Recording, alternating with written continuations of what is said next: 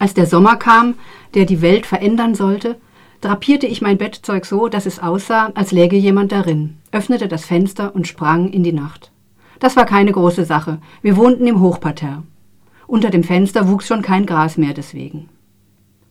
Auf der Straße roch es nach Gärten, die einen Tag voller Sonne hinter sich hatten. Es war zwar erst Ende April, aber schon so warm wie manchmal im Juli nicht.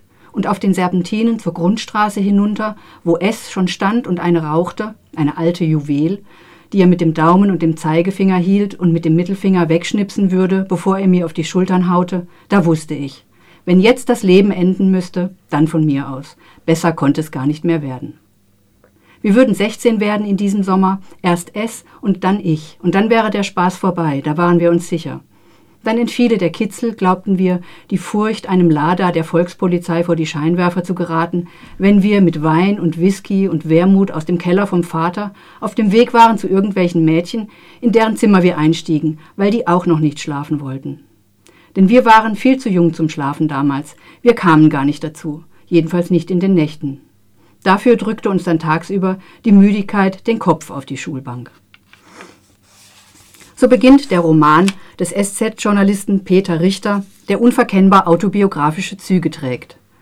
Es ist das Jahr 1989. Der Ich-Erzähler, der aus einer eher bürgerlich-liberalen Dresdner Familie kommt, wird bald 16, es geht auf den Sommer zu und riecht verheißungsvoll, alles ist möglich. Was tatsächlich alles möglich sein wird in diesem und im nächsten Jahr, ahnen er und seine Freunde natürlich noch nicht. Sie verbringen ihre Tage und auch Nächte in einem Dresdner Freibad, quälen sich durch Schulstunden und verbringen viel Zeit damit, sich einen passenden Namen für ihre nur in ihrer Vorstellung existierende Band auszudenken. Die Gruft, Mond oder doch lieber die Knechte oder die Nachrichten. Sie sind nicht wirklich links oder rechts, hören Punkmusik und verachten Menschen in Schimmeljeans und mit Sauerkrauthaaren. So nennt der Protagonist die Moonwashed-Hosen und die Mini-Plee-Frisuren der DDR-Spießer. Ein ganz klassisches Coming-of-Age-Setting also, in das dann sozusagen die Weltgeschichte einbrechen wird. Der letzte Sommer vor der großen Veränderung, in deren Verlauf sich die Fronten neu sortieren und die Lebenswege neu ausrichten werden. Hätte man damals schon sagen können, wer dort eines Tages wem einen Baseballschläger über den Kopf hauen würde? Hätte man damals schon herumgehen können und sagen, Du, mein Freund, wirst mal den Drogen zum Opfer fallen und du da wirst sie ihm verkaufen. Du daneben wirst mit Immobilien viel Geld verdienen. Du hier wirst vorher für ihn auf den Strich gehen. Du dort drüben wirst in München eine Karriere machen, während der da hinten in 20 Jahren Mülltonnen nach Pfandflaschen durchsucht. Und du, kleiner D, wirst bald gar nicht mehr unter uns sein. Noch wussten wir nicht, wie alles kommen und was alles verschwinden würde. Noch galten bewaldete Achseln als begehrenswert noch wusste keiner, wie schnell sich selbst das ändern würde. Wir waren in einer Phase der Unschuld, die wir natürlich für das Gegenteil hielten. War jemals jemand so erwachsen wie wir? Mit den Sommerferien im Juli 1989 kommt es in Dresden wie in der ganzen DDR zu einer verstärkten Ausreisewelle über Ungarn.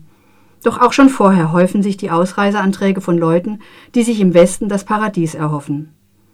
Der väterliche Freund des Ich-Erzählers, der große M, spricht während des Besuchs des schön renovierten Bauernhofes eines befreundeten, ausreisewilligen Hippie-Paares den prophetischen Satz.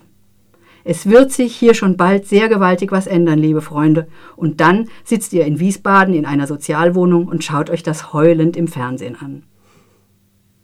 Die beginnende Ausreisewelle, das plötzlich ausgestorbene Dresden, Freunde, die aus dem Urlaub nicht zurückkehren, die zunehmend, zunehmend gewalttätigen Auseinandersetzungen mit den Glatzen, also den Rechten, bei Demonstrationen und in den Jugendclubs. All das beschreibt Peter Richter eindrücklich, anekdotenhaft, oft etwas flapsig und konsequent aus der Sicht seines 16-jährigen Ich-Erzählers. Es war der letzte Sommer, in dem zumindest am Anfang noch alle Klicken gleichzeitig dort auf dem Rummel standen, in friedlicher Koexistenz sozusagen. Aber das änderte sich an dem Tag, an dem der X dem Y eine Zigarette nicht geben wollte. Denn Y war ein Skinhead und X sagte, ein Fascho kriegt von ihm keine Zigarette, sondern höchstens was aufs Maul. Die Freunde des Protagonisten, die zusammen einst im Schwimmbad lagen, finden sich plötzlich auf unterschiedlichen Seiten wieder und hauen mit Baseballschlägern Schlägern aufeinander ein. Hier die rechten Glatzen und dort die linken Zecken. Es gilt, Gebiete zu erobern und zu verteidigen. Es etablieren sich für beide Seiten auch sogenannte No-Go-Areas. Die von den Protagonisten sogenannte Rü, die zentrale Fußgängerzone in Dresden, wird zur national befreiten Zone erklärt. Gleichzeitig tun sich ungeahnte Freiräume auf. Plötzlich gibt es en masse leerstehende Häuser, oft noch möbliert, manchmal ist sogar der Kühlschrank noch voll, in die man einfach einziehen kann. Leere Fabriken werden zu Techno-Clubs, Hinterhöfe zu Cafés. Es ist die Zeit der Zwischennutzung, in der alles möglich scheint. Sogar die bis dahin nur im Imaginären existierende Band des Protagonisten erhält die Gelegenheit für einen kurzen Auftritt. Sie nennen sich die Faschisten und der Gig ist natürlich eine Katastrophe. es ist auch die Zeit, um schnelles Geld zu machen, sei es mit Immobilien oder auch mit Drogen und Prostitution. Und als hässliche Seite der Zwischennutzung wird in jede Baulücke sofort ein Container gestellt, mit einer Bank oder einer Versicherung darin. Wie die Geschichte ausgegangen ist, das ist bekannt. Mauerfall, freie Wahlen, Währungsunion, Beitritt der DDR zur BRD, blühende Landschaften. Dass die sogenannte friedliche Revolution in Teilen auch derart gewalttätig verlief, war mir nicht wirklich bewusst. Schon allein dafür lohnt sich die Lektüre.